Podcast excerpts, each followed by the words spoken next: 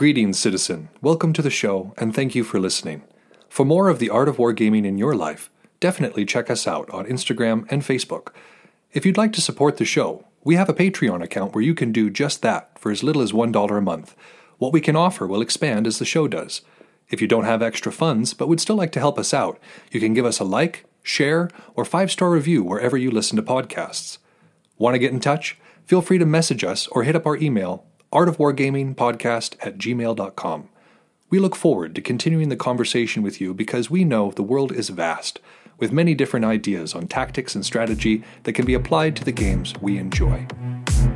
You're listening to the Art of Wargaming on the Ear Firm Network.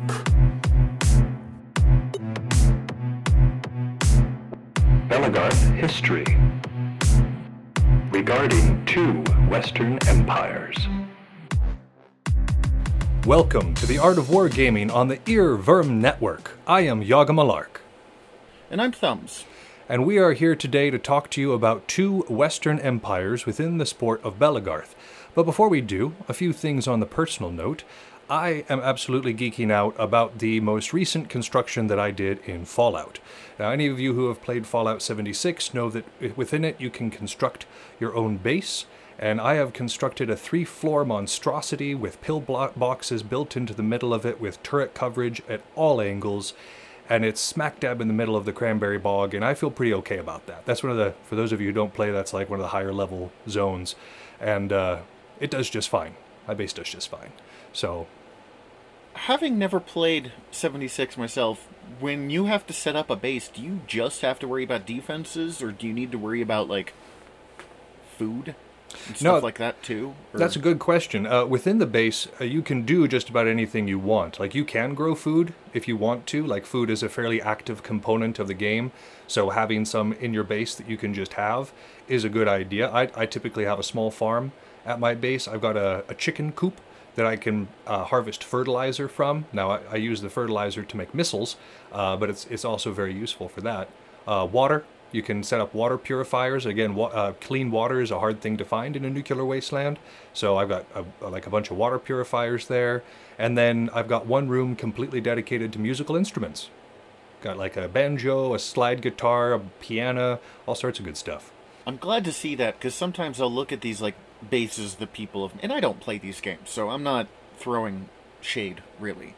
But, like, I'll see these bases the people design, and they're like, it's perfect! I'm like, you would die in a week in that.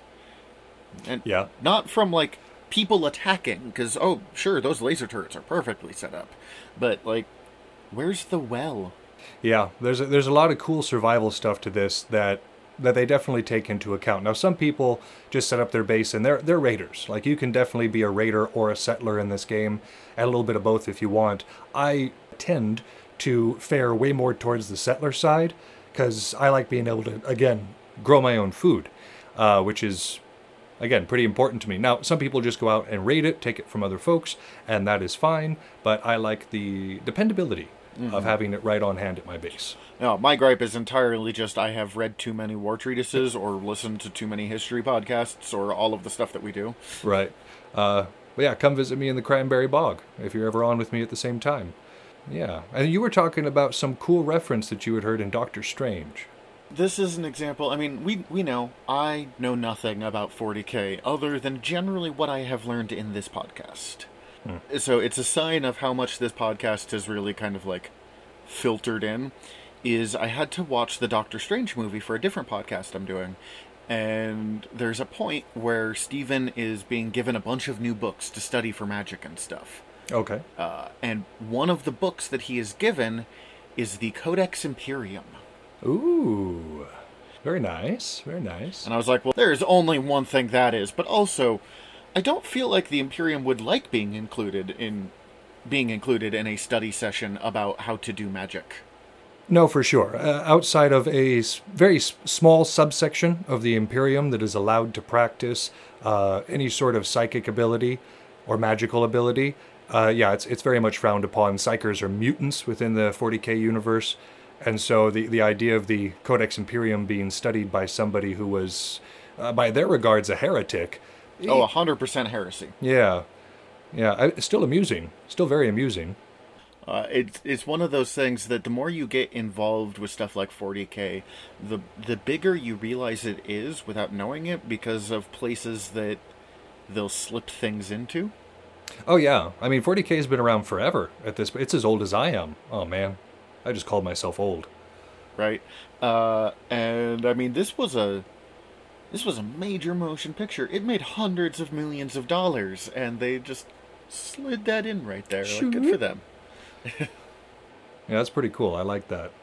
Uh, speaking of Warhammer 40k, though, there is this app that is out. This like the uh, official Warhammer 40k. I think it's called Battleforged app, and it's super convenient. You can put all your codexes in there. There's a little code, and you have- have access to all your codexes on there. It's got a section where you can build a Battleforged army. It's got all the warlord traits and, and relics and all that sort of thing. So it's actually a really solid app that uh, I think it's Games Workshop they did it directly. Uh, it came out. So I mean, the updates are going to be right there. It's like I used to use BattleScribe, and like BattleScribe is nice, but in the same token, you have to wait for a really long time occasionally for those updates to come. Uh, the nice thing about this one is it, from all uh, appearances, the updates are going to be immediate. I mean, any FAQ, any sort of uh, alteration to the rules, you're going to know about it right there. So that's that's convenient. That's pretty game changing for 40k. Yeah, yeah. So I'm I'm enjoying it. Uh, obviously, I'm not doing too much with list building because I haven't played in quite a while, but I am uh, looking forward to using it to its full extent. How many lists have you built over the last year of quarantine? I'm just curious. Good God. Um, I couldn't tell you. I, I, I could not give you that number because it's been many. because I saw on like one of the you know confessions posts of like, oh man, I'm thinking about building a new kit for myself, even though I just made a new kit at the beginning of quarantine. I'm like, oh, you sweet summer child. Right. I have made so many kits for myself and for other people in this last year because like, if it's wargaming, if you can't fight, all that's left to do is the other stuff, and there's a bunch of other stuff, but that means super focused on certain things. And for me, apparently, that means uh, selling off a few of my armies and buying new ones, uh, and then just looking at the boxes. Folks, I have never had a pile of shame before, which I believe is what you call a pile of unbuilt models, but at the moment I do. I've basically purchased a, a, a sizable and functional Genestealer force, but have absolutely no motivation to put it together at the moment. Do not feel bad. I am my my art room in the new house isn't set up yet, so I am just in this little like nook with all of my art stuff, and I am literally surrounded by my unfinished armor wall of shame, like pile of shame.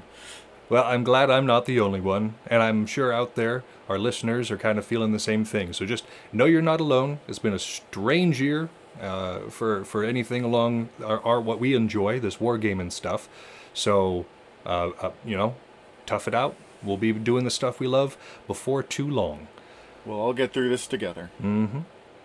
Now, uh, a few episodes ago, we had mentioned that Thumbs was going to be taking a small sabbatical in order to work on some of his other projects. Now, we intend on having Thumbs back on uh, for you know various interviews and for uh, the battles and such. Um, but uh, Thumbs, why don't you tell us a little bit more about the projects that you're going to be working on? Yeah, um, I've had a couple of projects, almost all of them with my buddy Tyler, who is one of the other founders of the Earworm Network, because we started our podcast, General Nerdery, um, around the same time Art of Wargaming started, and we really quickly realized that we had too many bits. Too many things that we wanted to be able to do with the podcast to fit. So now we have three podcasts. And just all of them are nerd related, but this lets them be a little more focused. And not not quite so all over the place. Yes, also it keeps them from being four hours long. Well, we we know all about that. Yes, same here. Uh, first off, we have General Nerdery, which has been around forever, which is literally just general nerdery stuff. I mean, we have episodes on anime or video games or uh, comic books and movies and TV shows are kind of our most common ones. We will talk about what we have been ingesting. We will talk about uh, like we just did one on King Kong last week. Nice. Great, I had so much fun with it because I got to watch Kong Skull Island, which if you haven't seen is a great popcorn movie. and and talk about things that we enjoy about it, talk about things that we don't enjoy about it. We did an episode on your fave is problematic, and we've been talking about doing another one of those, which is just you know how do you deal with uh, finding out that someone who made something you really like might not be the best person. H.P. Lovecraft. That would be H.P. Lovecraft for me. H.P. Lovecraft came up a lot in that one because Tyler is Latino and is a big H.P. Lovecraft fan. So, all of that. for sure. Uh, we also have Word Balloons, which is just a short joking around podcast we uh, where we'll discuss weird nerd questions. One of the questions coming up this season is who would win in a fight, the Goblin King or the Goblin King? Because someone got into a conversation with me of different people who have dubbed themselves the Goblin King, and that includes the Spider-Man villain Norman Osborn, aka the Green Goblin, Right. and also Jareth, the David Bowie character from Labyrinth. Well, also, there's the Goblin King from underneath the Misty Mountains. Did you forget about him? Uh, and then there's the Erlking, who is basically the like king of the wild goblins of the Fae from various mythological things. So there's a whole bunch of goblin kings that we're gonna have to decide between. Nice. Uh, and just uh, short, fun questions. Those podcasts end out at about 15 minutes long All right, on. at the long end. So it's a it's a nice like listen while you drive podcast, which I I always enjoy those. Short and sweet. Yeah. And then, as I said, because we're crazy people, and we started doing bi weekly and just swapping at which one we do each week, we are launching one called Noob Island, which I have mentioned here before, which is the first season is a deep dive into the world of magic in the Marvel Universe. So, for example, we have an episode coming up on uh, vampires because there's this huge vampire like lore and culture in Marvel, and we discuss like the comics that it came from and how it works. You know, what is the rules for being a vampire in Marvel versus being Let me at him. Yes, exactly. Uh, with the, the next episode is an episode on vampire hunters, so that's the one that's built for you. Ooh. Uh, right. So, really, if you have any interest in nerd stuff, uh, this is really just shameless plug. Earworm has all sorts of stuff for you. We would love to hear from you. We would love for you to hear us. Uh, everything, all of the above. If there's something you're interested in, we probably have it, and if not, we're probably looking into ways to get it. That's nice to be a part of a rapidly expanding network. It gives me all sorts of stuff to talk about. So, Uh, it's been really interesting trying to be an expanding network in the age of COVID. But in some ways, it worked out because it let us, like, we had early expansion plans and we had to kind of stop and be like, all right, we can't expand too much because just literally with COVID, there's only so much we can do, like, even meeting up to discuss things. So it just forced us to spend time doing stuff like Art of Wargaming or General Nerdery or Fried Squirms, which is a podcast that I'm not on, uh, and forcing us to get better at our craft before we expanded. yeah. No, I mean, I've, I've definitely, I mean, there's been a lot of things about this pandemic that I have not enjoyed. For instance, not getting to do wargaming, not cool. But the ability to just kind of dive into my books has been very nice. Oh, I have read so much this last year and I love it. Well, we uh, we wish you luck on those endeavors, thumbs, and we absolutely look forward to having you back to discuss some of the stuff we're talking about and, and to do some battles with us. I'm so excited. The battles has always been, I mean, it's it's openly always been my favorite part of doing this podcast. So doing more of them is just mm. Who, who doesn't love battles? That's uh, I think there's a lot of folks who can relate to you on that one. mostly the people in them don't love them, but everyone else thinks they're pretty swell. That's a good point. That's an, that's an awfully good point. But yeah, I think uh, I think we've yucked about for long enough. It's time to get into this episode regarding two Western empires, and the first of those empires we will be discussing is Pike.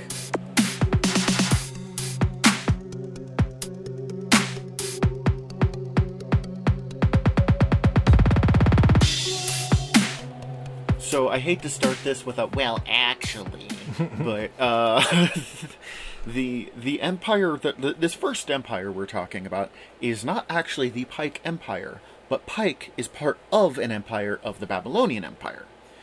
Yes. Which is confusing if you do not play Belegarth. We will get into this uh, as we get a little deeper into this. But Pike is a a pretty fun empire, or not empire. I did it there. That's on me. Pike is a pretty fun realm uh, that I've known and liked a lot of people from it for a while. So it was actually kind of fun to learn much more about it. Malark talks directly to the people, so he will be answering most of our questions for this section. And I, I got a, uh, the majority of my answers from Dyer. Hi, Dyer. Hi, Dyer. Uh, who is both Gelf and Pikean? Yeah, so she's she's going to come up quite a bit in this episode. Yeah, I'm just wondering how, like for Stygia, it's Stygian. How do how would it? what would you call someone from Pike? I guess Pikean. Uh, Lord, I don't even know. That was A one. piker? That was one question Uh, I didn't ask. That's okay. I didn't even think about it till right now, so sorry for this. Pikey? No, no, not that. no, I, I feel like this is too close to uncomfortable phrases that I don't know what they mean. First off, when was this realm founded? Well, this time actually is a rather surprise to me because I had the impression that Pike was a fairly old realm because of the number of good fighters they command. But actually, they're only uh, about 11 years old. They were founded back in 2010. Now, I'm curious, and we didn't ask this question of if fighters who were already active in Belegarth then went on to found Pike, or one of those realms that founded from just like popping up out of nowhere and then joining Belegarth. I'm always curious, and I sh- we should act- add that question, I think, in the future. Might not be a bad idea because I that wasn't one I specifically asked, so I, I don't want to like take a stab at that and be wrong and have everybody from Pike listening and be like, ah, he got that completely wrong. That dummy. No, we definitely already hear anytime we make a mistake, and we love you for doing that, dear listener audience. Like we we definitely want to uh, correct ourselves when we are mistaken. This show is all about academic accountability. Uh huh. Where is this realm located? I, I think we already mentioned, but it's out of Portland, Oregon. This is a pretty heavy. It's a pretty heavy Belegarth uh, port of call, I guess. Yeah, the the area boasts quite a few realms, both north, south, and east. Not so much west because you have the ocean there. Yeah, that it's a little hard. I mean, I guess Atlantis, but But in the other uh, three cardinal directions, you actually have a very thriving scene for Belegarth. So Pike is very nicely situated, uh, kind of between all that. Yeah, uh, how many people, fighters and non-combatants, and just people in general, are in uh, in the realm? And what's the average field size? Well, Pike has between 30 and 40 members at any given time, but the average field size is only 5 to 10. And again, this was information that very much surprised me because, again, the number of quality fighters they produce, I expected them to be much larger of the scale of Dirtamarian, but uh, they're small. They're about our size. Uh, I, we tend to have a larger average field presence than this. We uh, ten is a relatively small day for us. Now that being said, from my understanding, a lot of the Pike folks uh, have live in like larger households where you have multiple fighters living in households, and so I imagine that a lot of them are getting practice there at home. The as you and I have talked about, living in a fighter house definitely means that fighting becomes a pretty, pretty dominant thing in your life. Uh, and I'm I'm definitely not knocking Pike on the smaller size. Uh, generally, you see a wider variety of skill level. It seems like everyone I meet who comes from Pike who fights is worst case sitting in the like solid mid upper level of the like mid tier skill level of fighters in Belegrim. Right. And when that's your lowest case, you are doing quite well for a, as a realm. Absolutely, and and, and that's uh, you know mostly down to the the pluck and the determination of the members. But like we said, these fighter households definitely contribute to that. I I saw a massive explosion in the Stygian skill when there was there were like two big fighter households that were kind of in the the valley. There was ours at the door place, and we had what 6 mm-hmm. of us living there, and then the and like four or five people just around all the time. yeah, and then uh, you know the the Juniper and Sumatai house. They had several people that were boarding there as well. So they had a, a a community of folks that were fighting there, and we had a community of folks that were fighting just down the street. And so in both of those places, you saw a, a massive increase in skill just because the amount of practice that you're able to do. Oh, definitely. I should also say real quick because I anytime I'm like, oh, someone's at a mid tier level, I, I worry that I sound like I'm being insulting.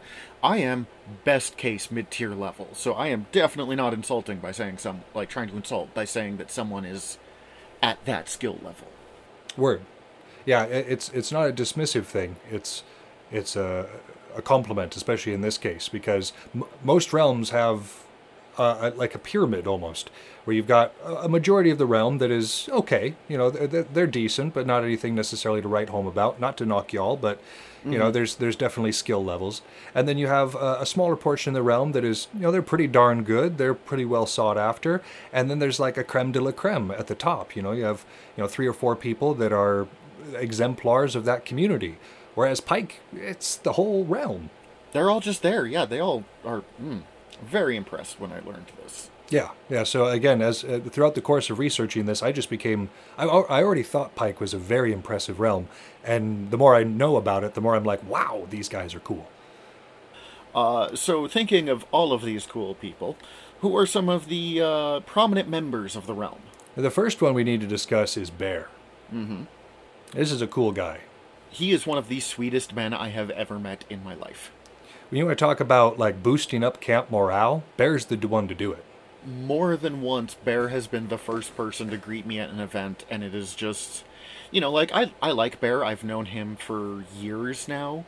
Uh, he's a real solid fighter, but the first thing I think of is pulling myself out of a car. I've been stuck there for hours. I don't smell very good at that point. point, and just him just popping up and just immediately like the kindest, gentlest hug of like, I'm so glad you're here.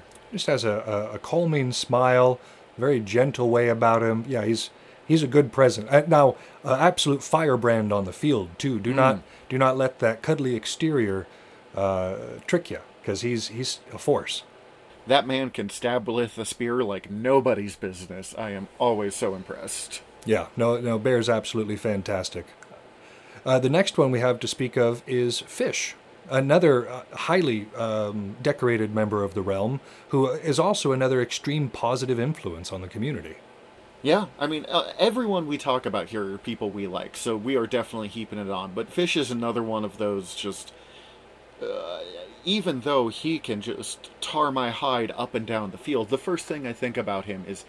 Well, honestly, the first thing I think about him is when he grows a mustache, he grows it better than anyone else. Oh yeah, but um, yeah, just one of the most like gentle and kind people. He's one of those people that when he tells me he's glad to see me, I have never once doubted him.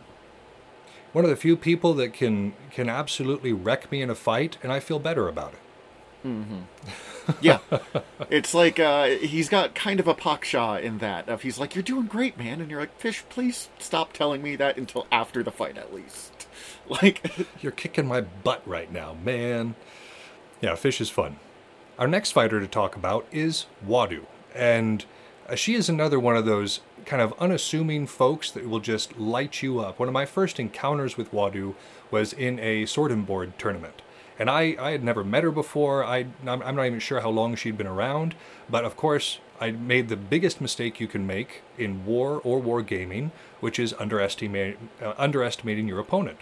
This, ooh, don't do that. Oh yeah, this particular uh, tournament was the kind of the best of three, and she beat me twice.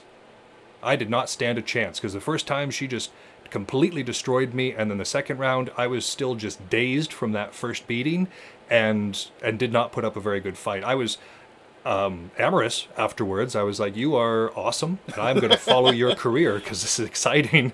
Uh, but yeah, I didn't I did not expect that. This goddess of a woman is so gentle until it is time to hit you, and then you can watch her face like solidify, and you have a moment of like, wait, what? Oh, she has great war And- face. Oh man, uh, there's a picture of her with some murder mask, uh, and I think a flail because her flail game is pretty strong if I remember properly. Oh yeah. and that look, and just this like absolute fire look, and I'm like, oh my god, that is. That is kind of who I aspire to be in life in some respects. Like, Uh, she's got the warrior soul, no doubt. uh huh. no doubt. Our next fighter, I, I have to admit a bit of favoritism for. Dyer is one of my absolute favorite people in the world, hands down. I, I just adore this girl. Out of out of Belegarth, of course, and also within Belegarth, because she has been one of the most motivated people I've ever seen. She is constantly involved anywhere she is. Like she she is volunteering her time and contributing to the effort.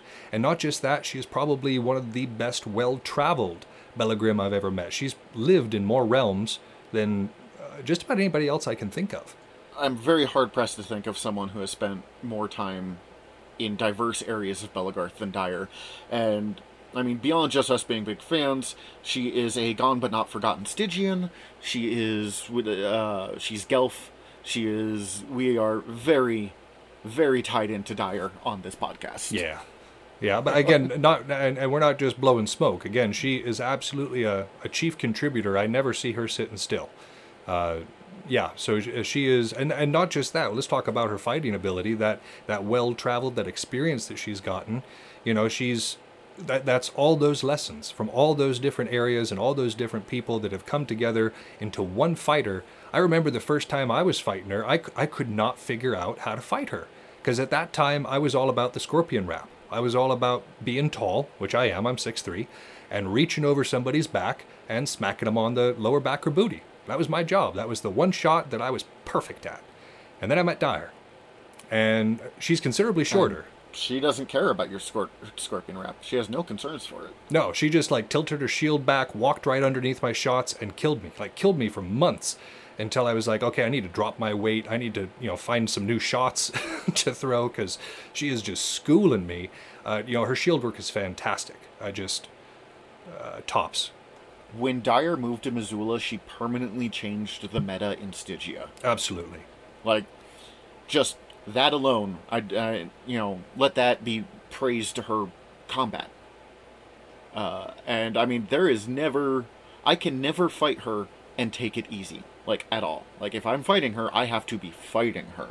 You and I will sometimes have fights where we're uh, we're there and we're sparring, but we're mostly using it to kind of like talk or warm up or like, whatever. Yeah, appreciate each other's company. Uh, I always appreciate Dyer's company, but I've never been able to have that kind of lackadaisical fight. If I'm fighting, I'm fighting. Or she will punish me. Yeah, she's got the wolf spirit there, and, and any weakness, she goes for the throat. And I love it. I like, you know, that, those kind of fighters definitely make it so much fun to be out there. I love that, that kind of competitive spirit. So, Dyer, we love you. Um, keep doing what you're doing.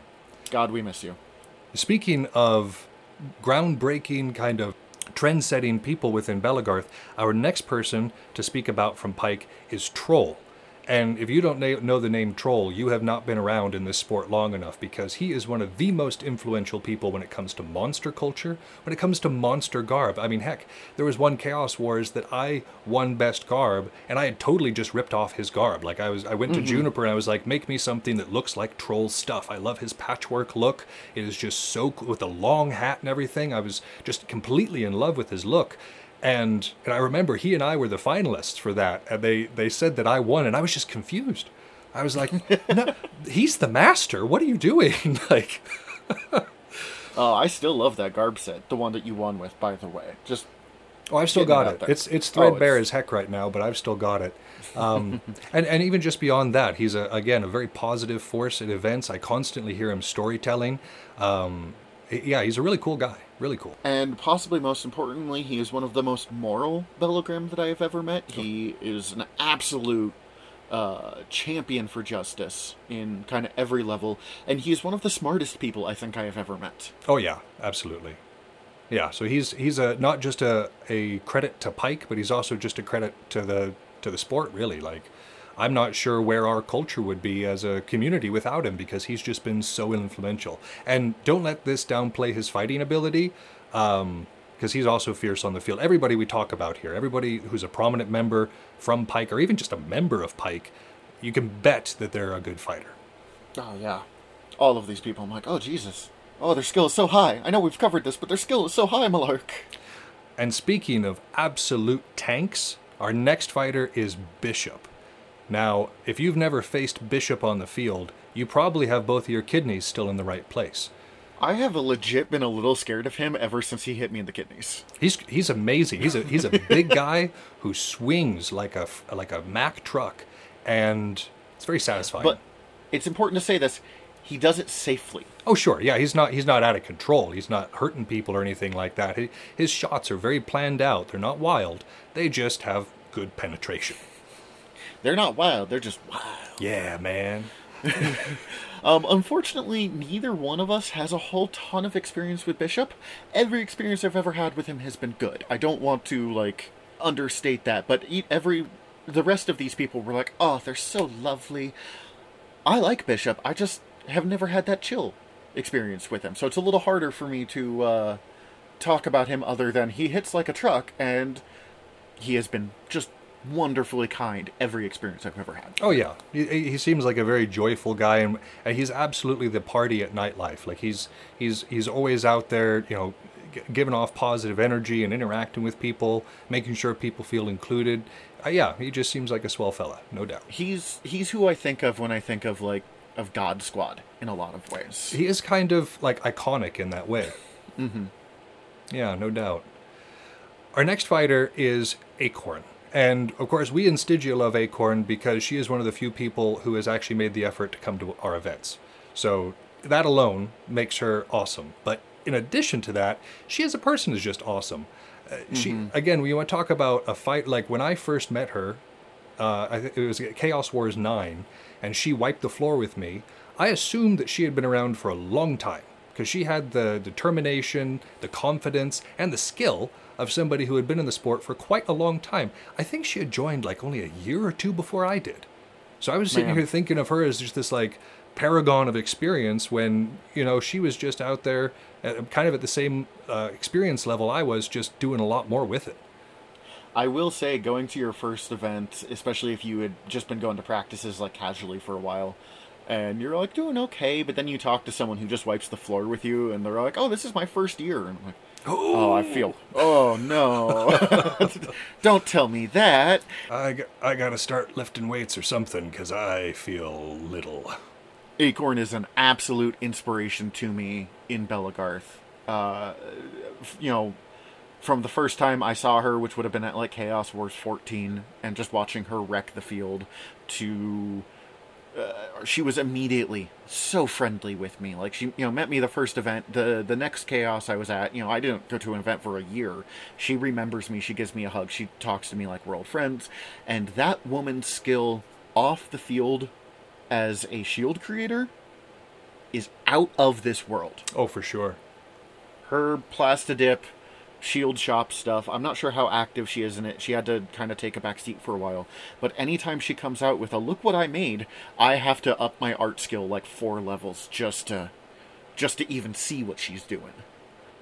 For sure. Yeah, I, and and her stuff, I, I think it's been uh, kind of featured at like a national level. I know that there's all sorts of people that have purchased from her. I, I know you guys got one for me. There's I've got a plastidip shield that is, it's one of my absolute favorite shields. It's got this really cool design that's that's very me, and it was one of the best birthday presents I've ever got, and it was incredible uh, craft and skillmanship that went into it.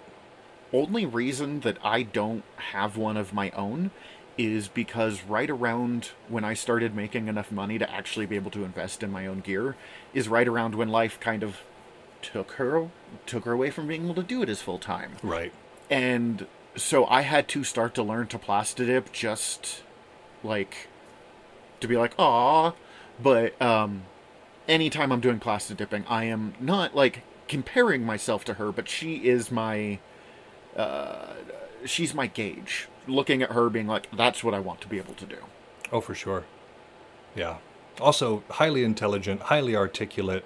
Uh, another one like Troll, who is just an absolute. She she is a dogged defender of truth and and in pursuit of ju- uh, justice. So even uh, in just like who she is as a person, outstanding. Just an outstanding individual. and her willingness to talk to people she disagrees with and like she'll absolutely fiercely fight for what she believes in but her willingness to to keep those lines of communication open is uh i think pretty admirable She got more patience than I do. That's for sure. ooh both of us together probably Yeah. So yeah, Acorn, awesome. If you ever get a chance to meet her, do so. It'll be a good experience.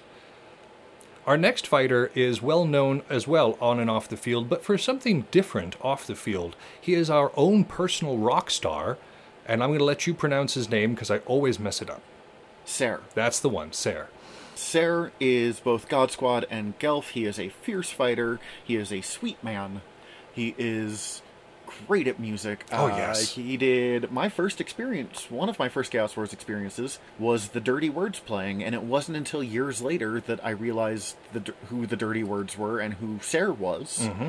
He's still making music. He has a couple songs that are kind of like on my iconic Belegarth experiences, and one of the songs we can't say the name of on this podcast for uh, swear word reasons, but um, uh, heck, Idaho, we'll go with that.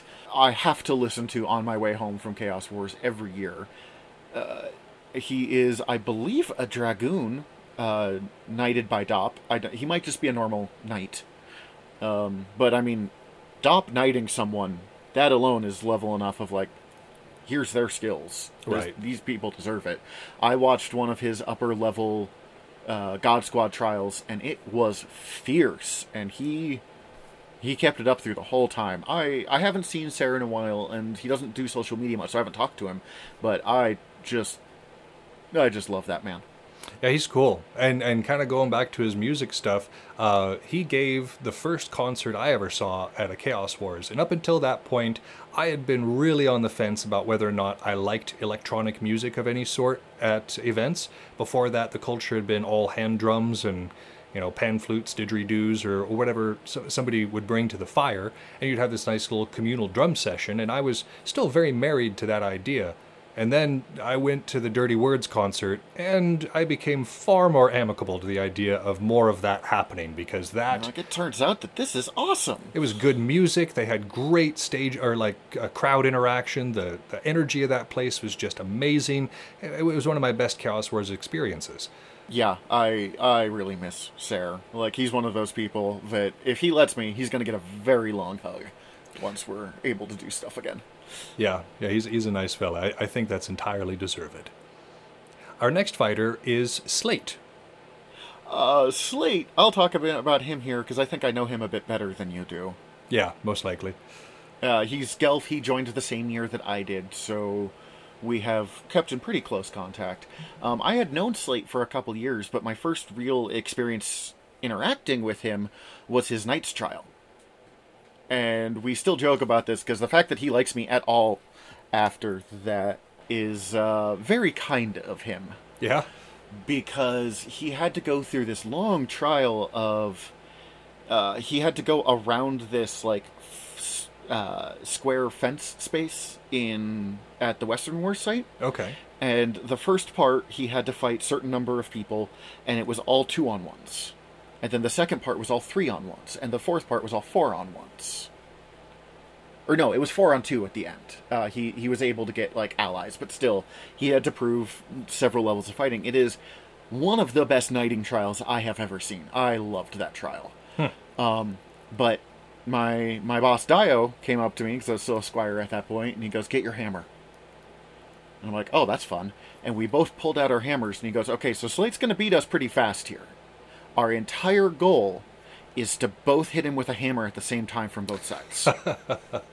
and we were one of the first people he had to fight. And I'm like, Dio, that's one of the meanest things I've ever heard. And he's like, yep, let's do this. And so one of Slate's first experiences with me is Dio and I repositioning his kidneys from both sides. So just kind of joining them into one organ in the middle. Uh huh. And I, I, there's video of it, and I have watched that video, and you can see the the force hitting from both sides, and he has been one of the kindest people to me ever since. And if that was my first experience with someone, I mean, I know we do a fighting thing, but I'd still have that like, oh God, you, Just a little bit of resentment. yeah, or like a little bit of like, oh God, in the prep. But no, he is 100% kind, and he has some of the coolest armor I have ever seen in my life. You know, suddenly I, I think no, I, I I think I do actually know Slate. I'm sorry, Slate. I am sitting here playing ignorant. You brought up the armor thing, and I'm like, this guy sounds really familiar. He's got that amazing kind of like admiral's hat armor. Yeah, yeah, that was It is like defining armor for like in the same way that Acorn is goals. Slate is sort of goals for me.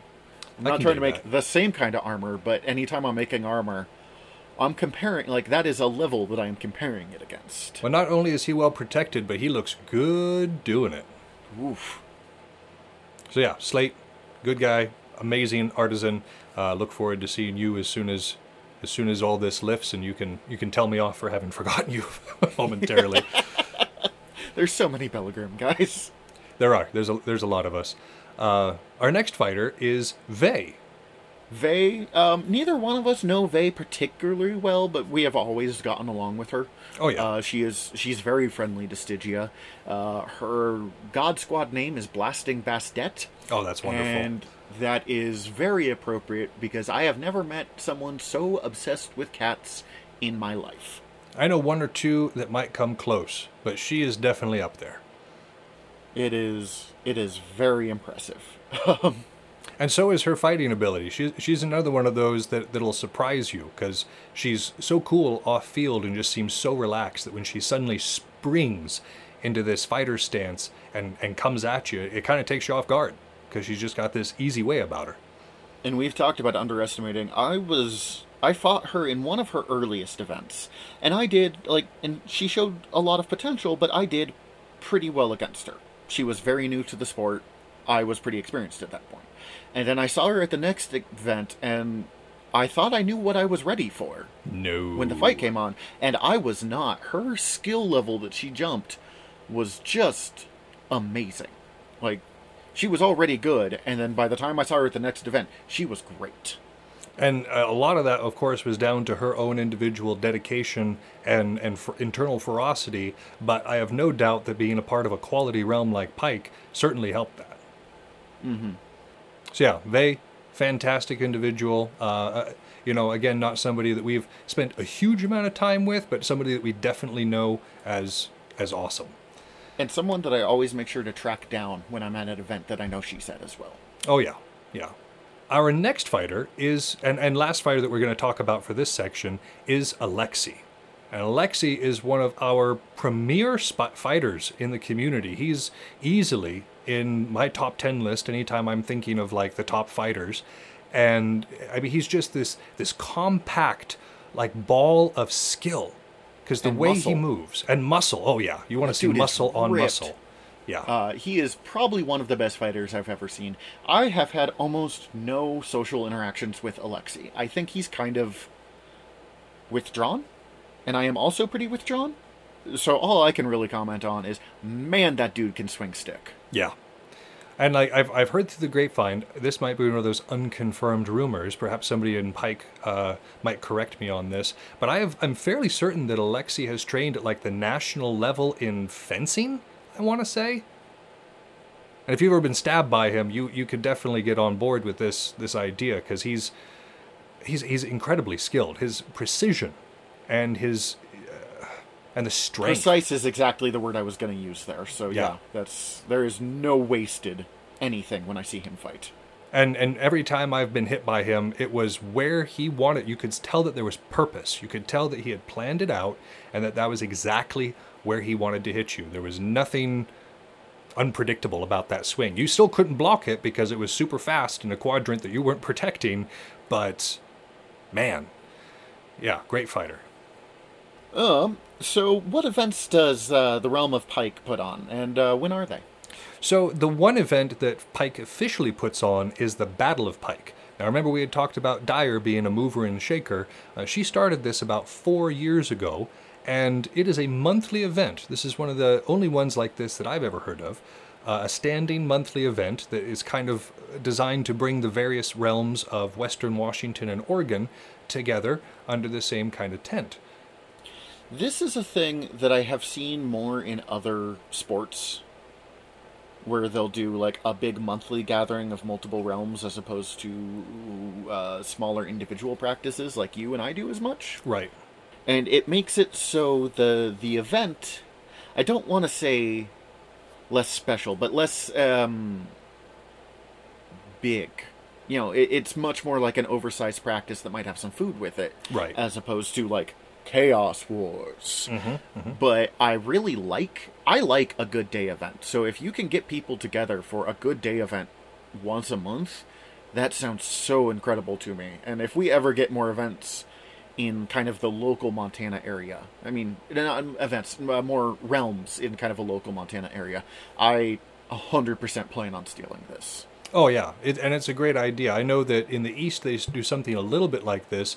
Uh, for instance, Sage Hill and Dur Marion will do invasions of each other, where you know one day they're like, okay, Dur Marion invades Sage Hill, and really what that means is Dur Marion goes to Sage Hill practice, and then you know uh, some other time Sage Hill will, will invade Dur Marion and we'll go to Dur Marion practice, and so and and that's not the only two. A lot of the different event uh, realms in that area participate in this kind of idea and it's it's really cool again we're so isolated where we are in Montana that it's not really possible for us conceivably to do that but it's a really cool idea so if we get people in you know Helena or Kalispell and that sort of thing and can travel to each other heck yeah Yeah, and if you are not living our life, which most Belegrim aren't, and we get to a point where you can go out again, do this. Go to other realms, learn other things. It's huge I mean, every realm, even close by realms, have different uh, metas.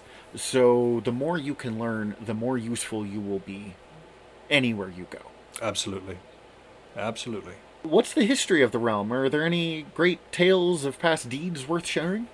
I need to refine this question somewhat, I know, because most Belegrim are not very good record keepers. So No. the history of the realm can be kind of hard to come up with. Uh, that being said, we can definitely get a general idea about a realm by kind of thinking about their past exploits. And uh, Pike makes an amazing showing in realm battles, and they are often a part of this Babylonian empire that we had mentioned. And this includes, I'm going to mess this up. Sorry, Kate, or sorry, Kat. Tir Nanog?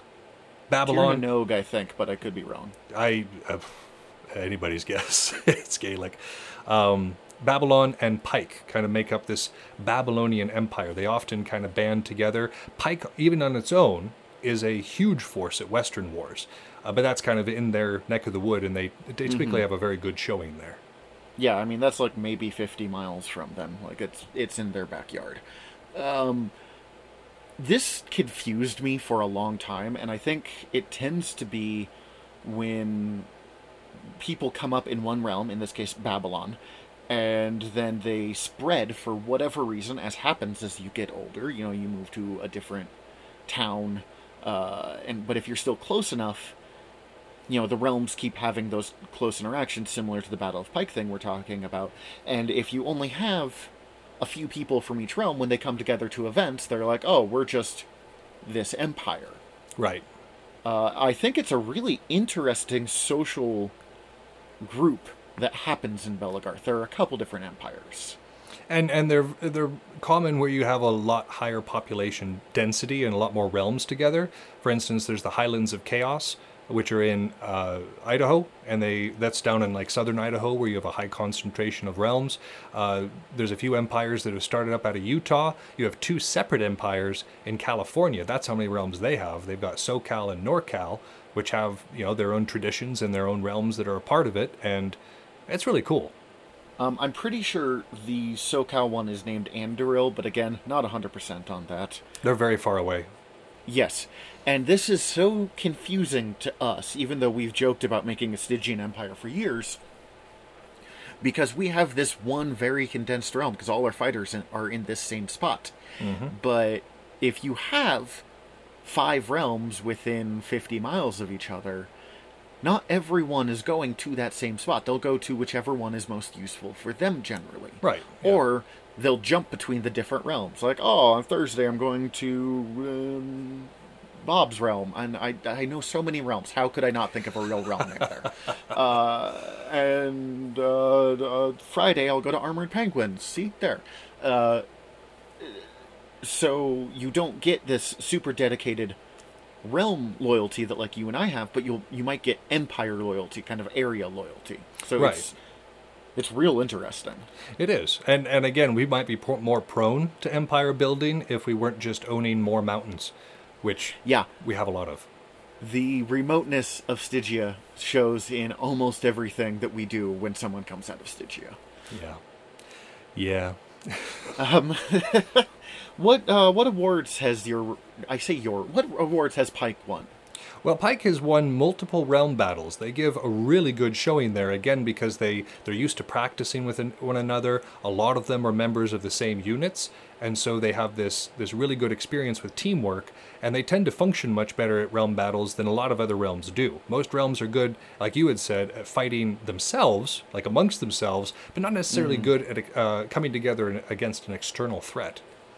Well, and part of it is like, who is our leadership? Who is our who's in charge? Pike, I've noticed, doesn't seem to have that. They all just already know what they're going to do together. They don't necessarily need somebody in charge because they all know what they're doing. I'm a big proponent of multiple units within one realm because it keeps kind of a power balance. But if your entire realm is one unit, you have your own kind of power balance, and you have definite advantages when it comes to things like uh, realm battles. And I mean, they're not all one unit, but there are definite like these ones tend to be the most dominant. Right. Right. And and so yeah, I get the the history speaks for itself. I I have witnessed them win many realm battles. In fact, I, I, it's become almost expected in a lot of cases. That's how well they perform. Even if they don't win the realm cloak, I expect them to Give a good uh, showing. be a contender. Yeah. Yeah. No doubt. Who are the Pike realm leaders and officials, and how are the leaders chosen?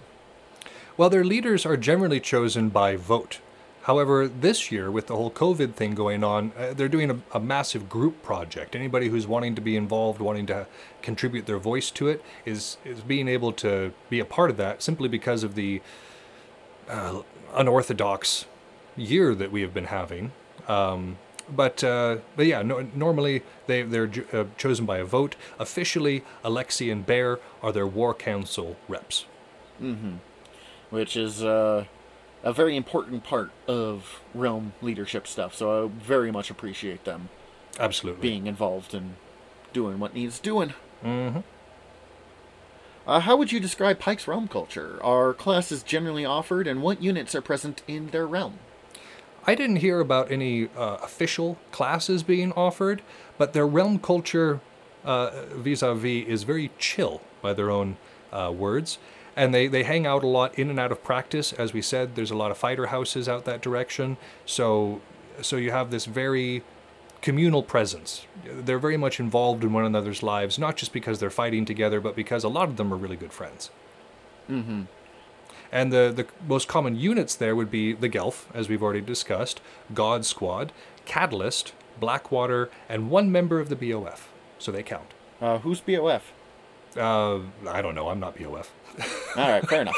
Um, that is, I mean, just that is everything I think of of Oregon realms, honest or Oregon units. There in Gelf, God Squad, Catalyst, those are in Blackwater. Those are all high quality fighters when they're out there. You know, every person who's swinging a stick is someone that you have to pay attention to. Catalyst was another one of those that just kind of came out of nowhere and became very distinguished very fast. Mm. You can never. Catalyst is small, and I think sometimes people see them in like if you're newer to the West and be like, "Oh, that'll be fine. I got this. They're small," and then you don't necessarily got this. It is not fine. and they all look so good doing it. I, I Catalyst, for not having a cohesive look, has such a cohesive look. Yeah, no, they, they, they definitely are very distinguished in many ways. Uh, and not to say that like any of the other ones aren't. I just like a Catalyst surprised me. It was another one of those that uh, kind of like Vathrin. You know, you first meet it and you're like, oh, it's small. It's kind of un, you know, it, it hasn't quite come into its prime yet. And the next time you meet it, it's just beast mode, and you have to give it your all to even have a chance at winning. Well, and it's fun to talk about Catalyst at least briefly here because they're not someone we get to talk about as much. Sure. Eventually, I want to do a full uh, unit report on them for sure. Well, we know some people, so that would be uh, doable. We do. What are uh, Pike's plans for the future of the realm? Well, for the most part, they're going to be focusing on recruitment, which I'm sure a lot of us are after the pandemic is over, and also bringing the realms of Washington and Oregon into greater cohesion and support. Uh, uh, for instance, Dyer uh, really liked the cohesion that there was for a good long while there. Uh, it, it is almost uh, perceived that things have been drifting apart. And so I know a lot of people are committed to, to definitely bringing that back together and having more solidarity on the West Coast there.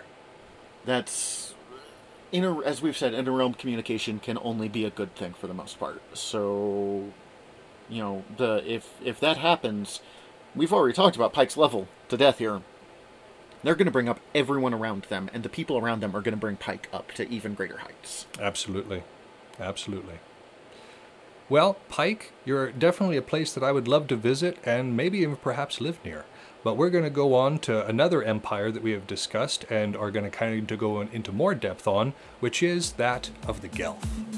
My time to shine.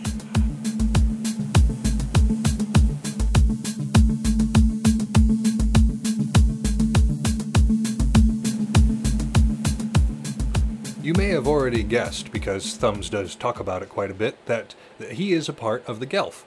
And I was figuring that because the Gelf and Pike are fairly interconnected in terms of like members, that this might be a good parallel to draw between the two of them. Also, the Gelf have an empire of their own, so two empires, catchy title, I thought it worked. So for you, Thumbs, I've got some questions. Hit me. When was the unit founded? Okay.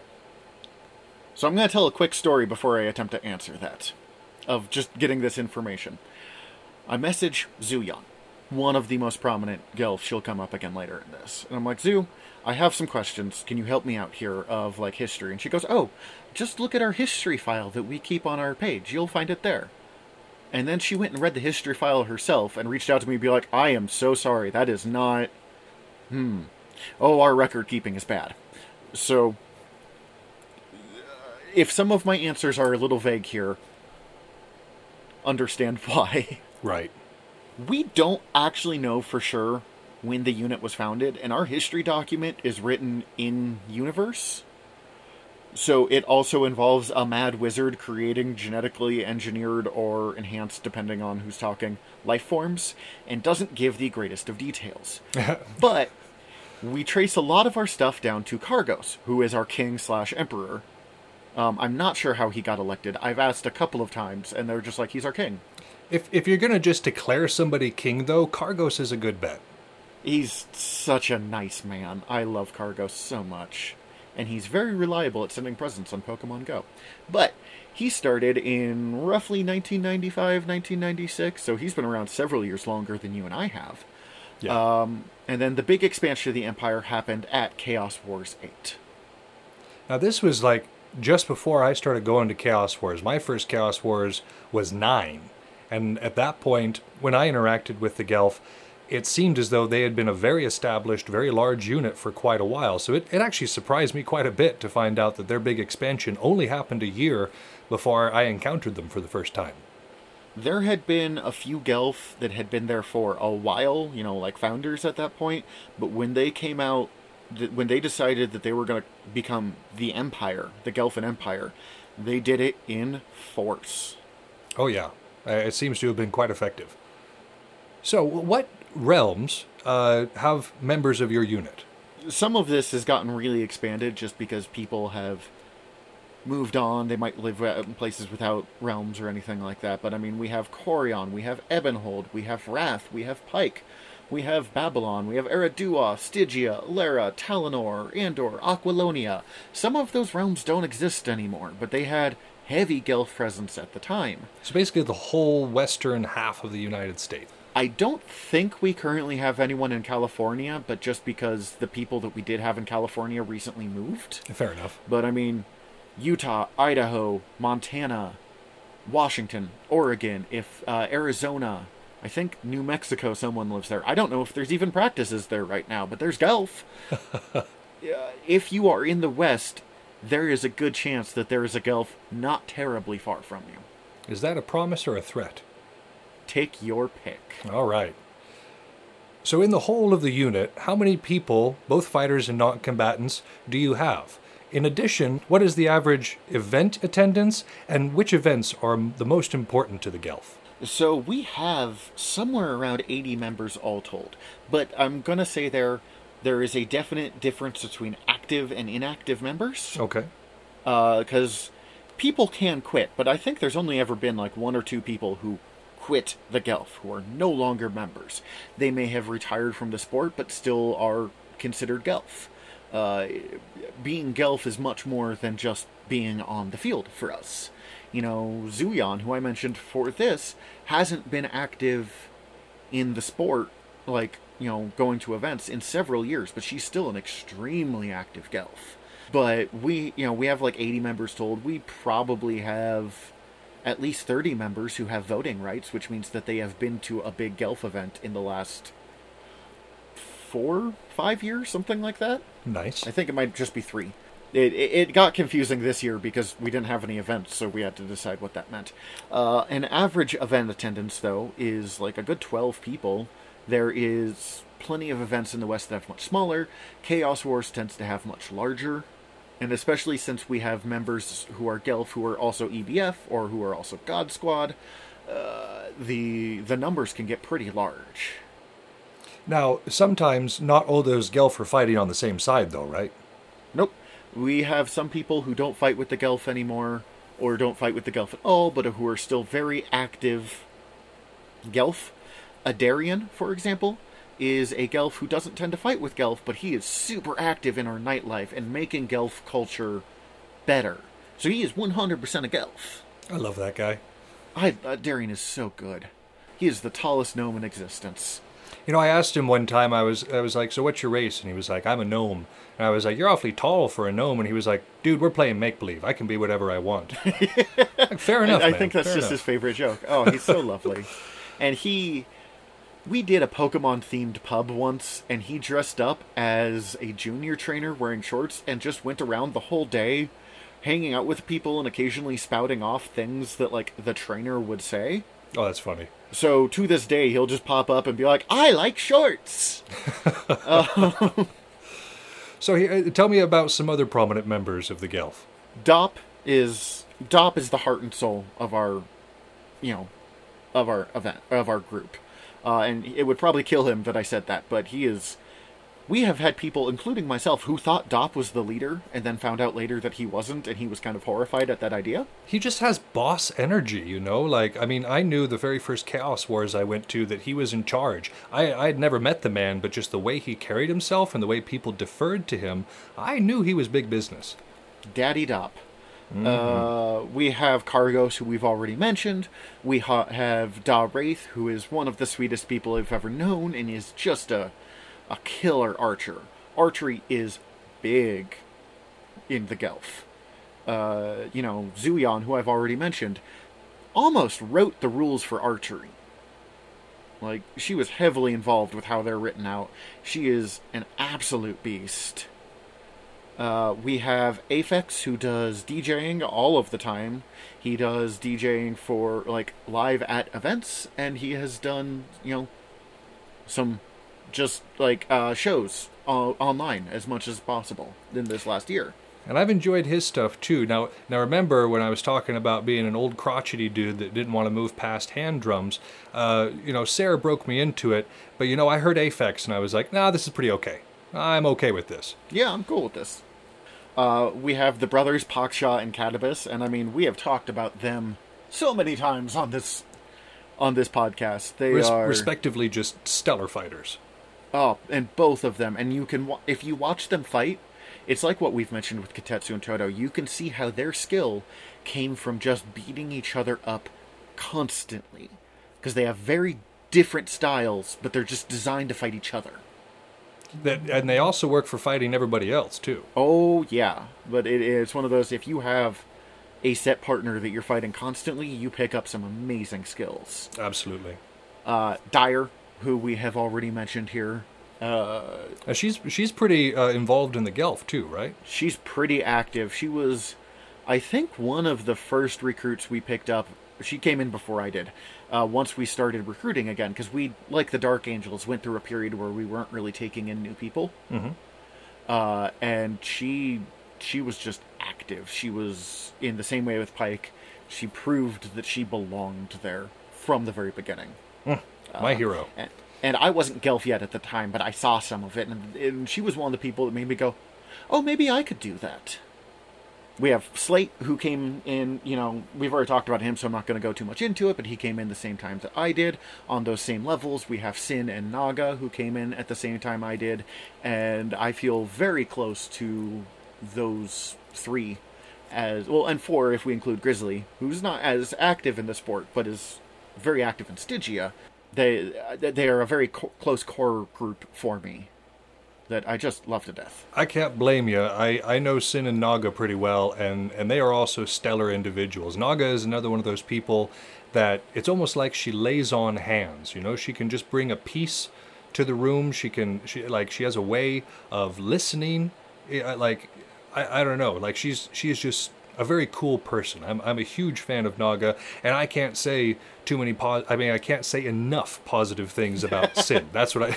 That's how I meant to phrase it. Very No. different sentence there. Yes, no, Sin Sin is outstanding. The very first em- event that I met her at, I knew that we were going to be friends just because I, I like she just has such cool energy. And but but in that same token, you know, don't don't mess with her. Like she she is absolutely uh, nitroglycerin. Very very like it's like sparkly, like nitroglycerin that has like glitters on the glitter on the bottle. But don't let that glitter fool you because it's still nitroglycerin. mm-hmm. Well, and Sin and Naga do a yearly consent class at Chaos Wars. oh, nice. like that is that is mind blowing. That I mean, it, not that it's a thing that exists that's mind blowing, but just that they thought of doing that and they take the time to do that and they do the research. I've watched them prepare for that class every year. They have to work hard, and what a brilliant thing to bring into the culture. Oh, Absolutely, some some real moral lessons to mix in with our just sheer nerdery. and in it as such a su- serious subject, but in such a uh, calm, friendly way of doing it too. Of like you know, the the the definitions of consent and like how we talk about it has changed a lot in the last decade. Absolutely. And so let's have, but we don't have a great place to teach that in society. So let's make a place to teach that. Ah, it is just chef's kiss. It is just perfect. It was brilliant. Now, before we move on to the next question, Thumbs, I don't want you to do yourself a discredit because I noticed that your name was missing from this list of prominent Gelf members. And I promise you, I tease the person that wrote this out relentlessly about that. Not that I'd be like, I'm one of the best of the unit, but like, uh, just like, oh, I see how it is. Let me just nerd out about Thumbs real quick. He, he is another one of those quality individuals. I came up with him in the sport. You know, he's just he's always been involved. He's he's always wanted to like be doing something to be making things better, whether it was volunteering or or taking on responsibilities. He's just he's been a fantastic force here in Stygia, and he's taken that to, to the wider realm. I know that he's respected in the Weiner community. I know that he's respected in the Gelf because they talk about him all the time. We had him as our realm leader here. We Sorry. had him as our realm leader here for quite a while, and he did he did a, a very good job. He probably one of the longest standing realm leaders we've had, uh, just simply because, you know, he was good at it. So uh, I, I figured he wasn't going to talk about himself, so I wanted to talk about him a little bit. Well, I love you too. Uh, I that actually lets me kind of bring in possibly the best piece of advice I can give a Belegrim is you know fight for to make things better and that's important. You are going to make mistakes while Oh, you do that. Oh yeah, You I could I'm not going to, but I could list my mistakes just nonstop. But what's important is learning from those mistakes and just making sure to do better next time. and having the accountability to recognize when you have not lived up to your expectations. And be like, well, I messed that up, and I don't get to forget it, but I also don't get to, like, Wallow torture in it. myself. Yes, wallow is the perfect word. Yeah, no, we all have setbacks. We all have uh, mistakes and accidents that happen in our lives, but you know, it's what's going forward that matters. Mm-hmm. So, does your unit sponsor an event? Not officially, but we tend to be pretty heavily involved in Western Wars, and uh, DOP runs Chaos Wars. Chaos Wars is DOP's. He's tried to retire so many times, but nobody can do it as well as Dop. Uh, and he's talked about selling it to someone else, basically. And the people who talk about buying it from him, taking over full time, tend to be Gelf as well. So, like, Chaos Wars isn't ours, but it's sort of ours. You're heavily involved. We have had years where we haven't really been able to go for the banner because there's no one to do volunteer points because all of us are running things. Sure. And, like, event heads can't get volunteer points because it would just. It would break the system. Yeah. like, um, A little bit of nepotism there.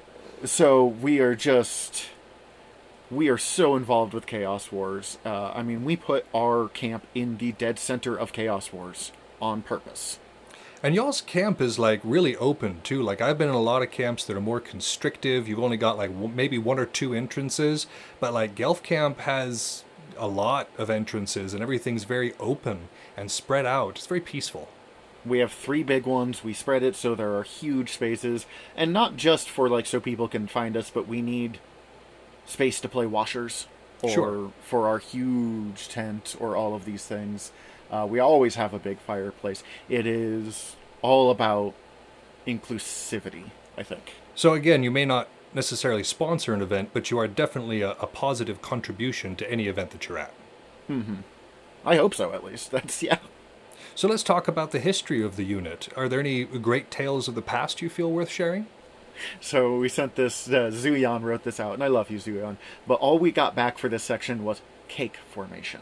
With like an exclamation point. Yes. So the the the cake formation. I have never been lucky enough to do cake formation, which is an endless tragedy to me, and it is literally taking cake out onto the field with us. It is some top level shenanigans. That's like horde level shenanigans right there. And uh, yeah, you know, I hung out with Gord once, and we played. I hung out with Horde, not Gord, Horde once, and we played Duck Duck Goose. Uh, but I would much rather sit down and just eat a bite of cake first. Let them eat cake. Naga and Sin one year, they were the only Gelf at an event, so they decided they were going to Gelf it proper, and they brought cupcakes out onto the field. And I mean, there's pictures of me just eating a cookie while fighting someone, so obviously I have found my home. Uh, yeah, evidently. other great one that we do is night meets are a huge thing for us, which is just in the middle of the night when the party is starting to lag a little bit, bring out a barbecue and just make food. Meat. We once at a Stygia event ended up with way more um, hot dogs than we knew what to do with, so we just fed the whole event hot dogs. Nice. We uh, another day we did burgers. Uh, Dop is all about this, just popping up and meat. Here, I made these. But we also have plenty of vegetarian gelf, so even though it's still night meats, sometimes night meats might involve like portobello mushrooms or you know veggie burgers. Like, wait, it's very carnivorous, but we have been pretty open with the fact of uh, expanding beyond that. Sure, sure. Well, you know, I have a story of the Gelf to tell too. Uh huh. And I know I've probably mentioned this in the past, but it is one of my very favorite stories to tell. So if you'll indulge me a moment, Indulge away, my dear boy. it was Chaos 9. I was but a wee fighter, new to the ways of the field. I was a conscript of the Urukai at that time, and as far as I knew, the Urukai and the Gelf were allied. They had this whole kind of Western alliance going on, and there was a big chance that one or the other might take the title, that coveted Chaos Wars banner. Now, one night I was walking through the field and I saw a large uh, congregation of people out there. And I strayed closer. I'm not sure if they knew I was there. And I heard them whispering.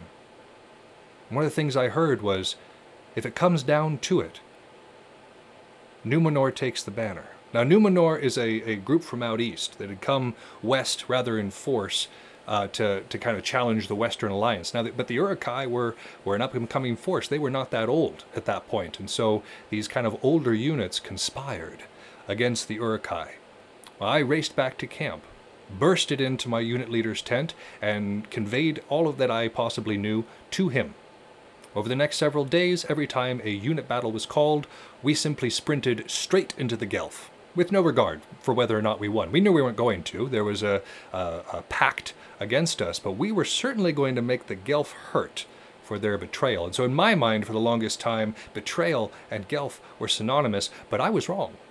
I hope so. I mean, every other experience I've had with the Gelf has been fantastic. As we've been going off this list, I'm like, yeah, Naga, we live together. I love that gal. Dyer, she's one of my favorite people in the whole world. I love that gal. You know, Dar Wraith, I, I knew from the very moment that we met each other we were going to be pals because he's just such a gentleman. Oh, I love Dar Wraith.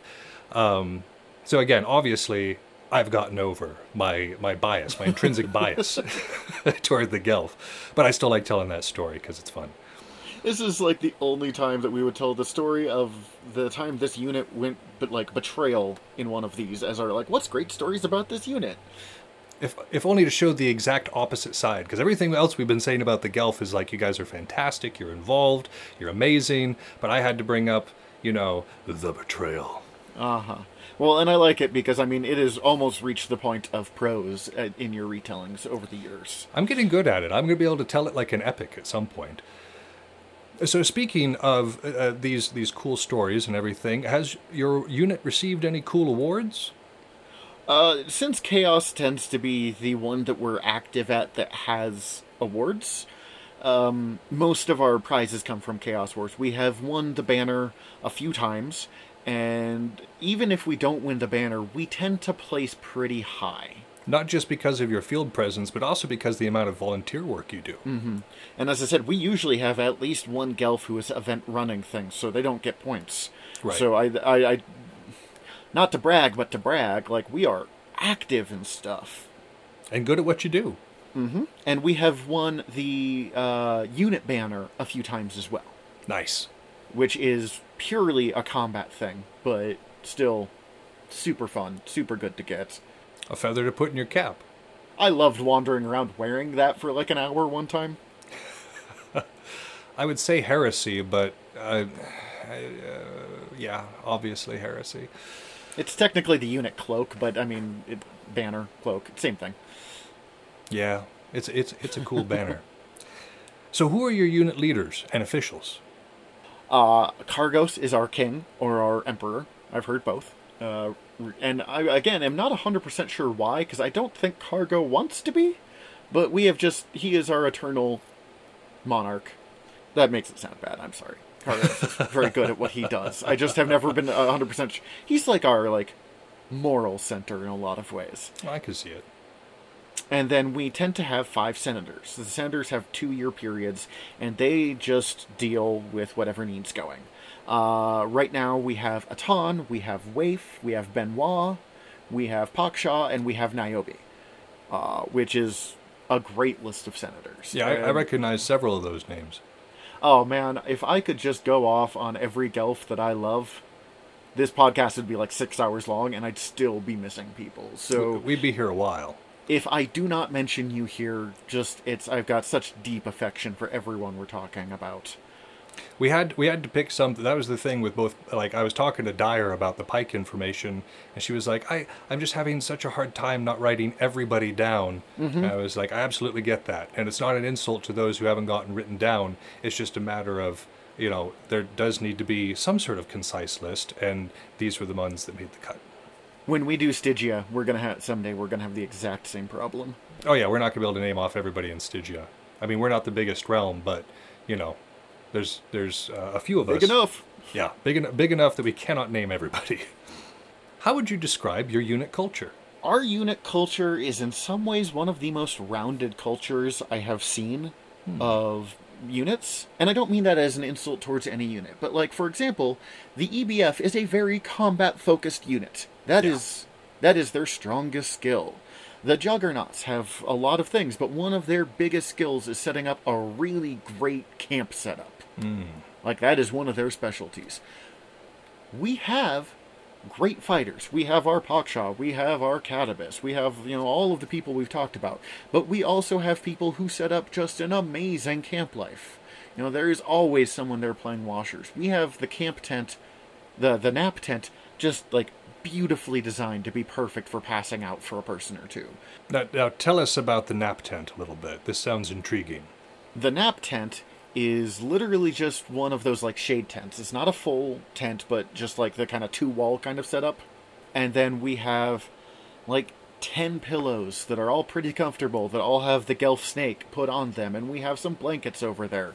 And it is, if you ever need a lie down, and you don't have to be Gelf to do this, you just have to Oh, be I've, I've used it. Yeah. you have to be welcome in Gelf Camp, and you just generally have to be an okay person to do that. So it's not terribly difficult. If you need to go have a lie down and no one's using the nap tent, you go use the nap tent. It's important. We have a nice big fire. We have so many chairs that we have a chair graveyard. You know, we we wreck more chairs in a week than most units just have chairs around their fire to make sure that there's always a place for people to sit. Our our uh, kitchen is second to none as far as I'm concerned. Uh, that is absolutely true. I was uh, one of the events that I was a mercenary for, and I was going to uh, represent the Gelf um, as a mercenary there. I was a part of the Gelf meal plan, and oh my gosh, that was So good. that was enjoyable. Yeah. So I mean, we have people who their focus is on everything. I think of us more as a social club than anything else because we take in people from all walks of life who have bonded over this thing, this thing of being Gelf. And I mean, like, I talk to Gelf in some cases more since the pandemic started than I did before, just because we made sure we had lines of communication open early and often. We have a weekly, we have a twice weekly Zoom meeting, and we don't have lots of people, but there's days where there's like 15 people hanging out on that meeting, and then there's days that there's just like three of us, but it's always just so nice. We- We're, we're so it's one of the things I love about Stygia too, and it's probably why I was drawn to the Gelf. It is a bunch of people who are so genuinely happy to see each other. I dig that. I dig that, and, and you can feel it too. Anytime I'm in Gelf camp, I'm like, wow, these these folks really like hanging out together, mm-hmm. and that creates a nice energy. It's a good place to be. Finally, what are the future plans for the Gelf? The the two plans listed are it, they almost feel like polar opposites, but they're not. It's to maintain chaos and uh, come up with a more cohesive system of like records and bylaws and rules. And what it is is we don't want to lose any of our flavor of what is Gelf. We want to expand our flavor of what is Gelf. We are bringing new people who are perfect for us. I'm so excited about all of it. But we also are realizing that as I, I, I said before, that there was that period of time where we weren't bringing in new people. I was one of the earlier generations of new recruitment. We are realizing that we need to have, you know, the stuff that everyone knows written down because the old guard for various reasons aren't always is able to be active like it's true with any unit And eventually, you know, there's going to be a new old guard that doesn't necessarily know the same stories as the old old guard did. yeah it blows me away to realize that i'm kind of at the mid-guard stage at this point like because Yeah. i've been a gelf for like five years now Yeah, we're, we're middle aged as fighters go. Oh boy. Uh, so that that really threw me, and I don't always know all of this stuff, or it's stuff that was just kind of understood, or maybe things that culturally in Belegarth weren't considered as necessary as we consider them today. Yeah. So there's a whole lot of work on disorganized organization. We still want to be this big chaotic club, but we want to be a big chaotic club that, you know, we don't have to re-educate ourselves on on what the basic rules are for like joining every couple of years. Well, that's fair. And and then also being able to know what happened, uh, you say, in the in the past. You know, the different uh, struggles that were overcome, lessons that were learned. Those are all good things to know too, so people don't have to go through the process again. Now, I've been having dreams about Gelf Camp. I'm I'm just to go think about that when we're done recording. I don't. I've been dreaming about Knife Alley too. That's that's the uh, Dark Angel camp, by the way. Um, so yeah, I, I I absolutely feel you there, bro. We're all missing our wargaming, no doubt. So today we've covered two Western empires. The first one is that of Pike, uh, and and their involvement in the Babylonian Empire, and just the sheer qua- quantity of quality individuals that Pike produces. And the second was the Empire of the Gelf, who have been absolutely instrumental in the development of the sport and of our, our most beloved events like Chaos Wars. And between these two, we have the two Western empires. Now, as we come to the end here, I need to remind you that if you're looking for new ways or uh, other ways to connect with the art of wargaming, we have an Instagram and a Facebook where you are able to see the memes that I post. I'm getting quite You're good at it. posting by a lot way. of memes lately too. Yeah. So I'm not quite a meme lord, maybe a, a, a meme marquee at this point, um, but I'm getting there. So yeah, come come see the the funny and historical memes that we like to post. Uh, if you've got questions, critiques, criticisms, concerns, you can email us at artofwargamingpodcast at gmail.com. And then uh, also, if you're if you're looking for other stuff to listen to, we have the uh, the other wonderful shows on the Earworm Network. Yeah, you can find all of the stuff we were talking about at, and as well as us, at earworm.com. That is E A R V V Y R M.com. You can also find our website at taowargaming.com. And yeah, I guess that's our stuff. Uh, Yeah, that's uh, that's the show for today. We thank you for tuning in and listening about these two uh, absolute paragons of Belegarth culture, and we hope you'll tune in next week where I start uh, the the new unit on the management of savagery. Uh, real quick before we take off, I just want to say, you know, because I'm taking my uh, break as we talked about, uh, thank you so much for everyone who listens to us, like on a personal level as well as just a podcast level. Uh, the interaction that we've had here, the this this podcast has been so fun for me. So I so much appreciate that you guys listen and encourage us and me personally. Like, Yeah, it's it, it's absolutely wonderful to, to have your support and thumbs. We will miss you while you are gone on your sabbatical, but we look forward to your return. again, I love you too, buddy. So for this episode, it's been Yaga Malark And I'm Thumbs. signing off.